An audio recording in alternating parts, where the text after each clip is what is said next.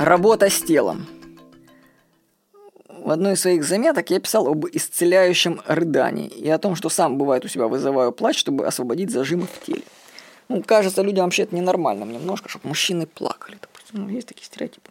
Но знаете ли вы, что Александр Лоун, между прочим, доктор, создатель биоэнергетики, сам у себя вызывал плач для тех же самых целей?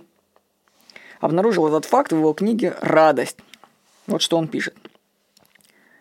Для укрепления дыхания я от 3 до 5 минут лежу в запрокинутом положении поверх биоэнергетического табурета, давая своему дыханию возможность стать глубже. Чтобы продвинуть указанный процесс еще дальше, я привлекаю сюда и голос, издавая и долго выдерживая громкий звук. Вообще говоря, цель данного упражнения сводится к тому, чтобы возбудить рыдание.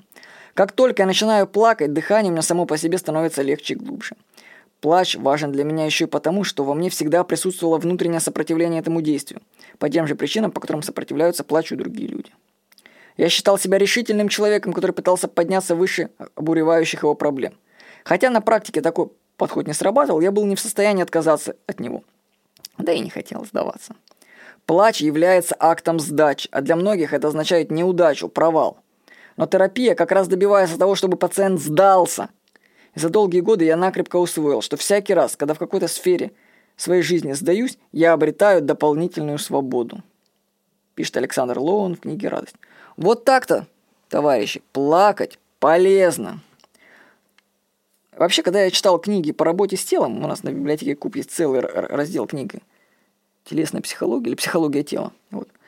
Там очень много книг. То я читал, что их читал, я думал, что примеры чудесного исцеления, которые там приводятся, они нереальны.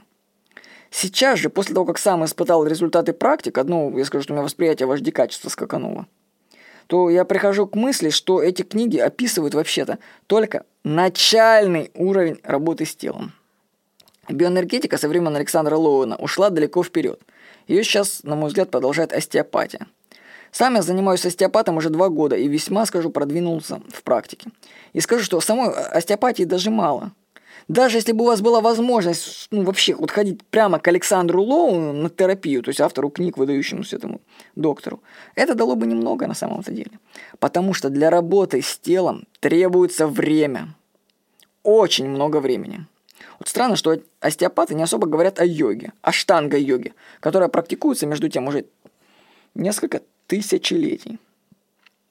Мы сейчас являемся свидетелями зарождения новых практик работы с телом. Но новое – это хорошо забытое старое. Совместите аштанга-йогу с остеопатией, добавьте каждую неделю баню, и вы начнете ощущать результаты. Начните работать со своим телом. С вами был Владимир Никонов.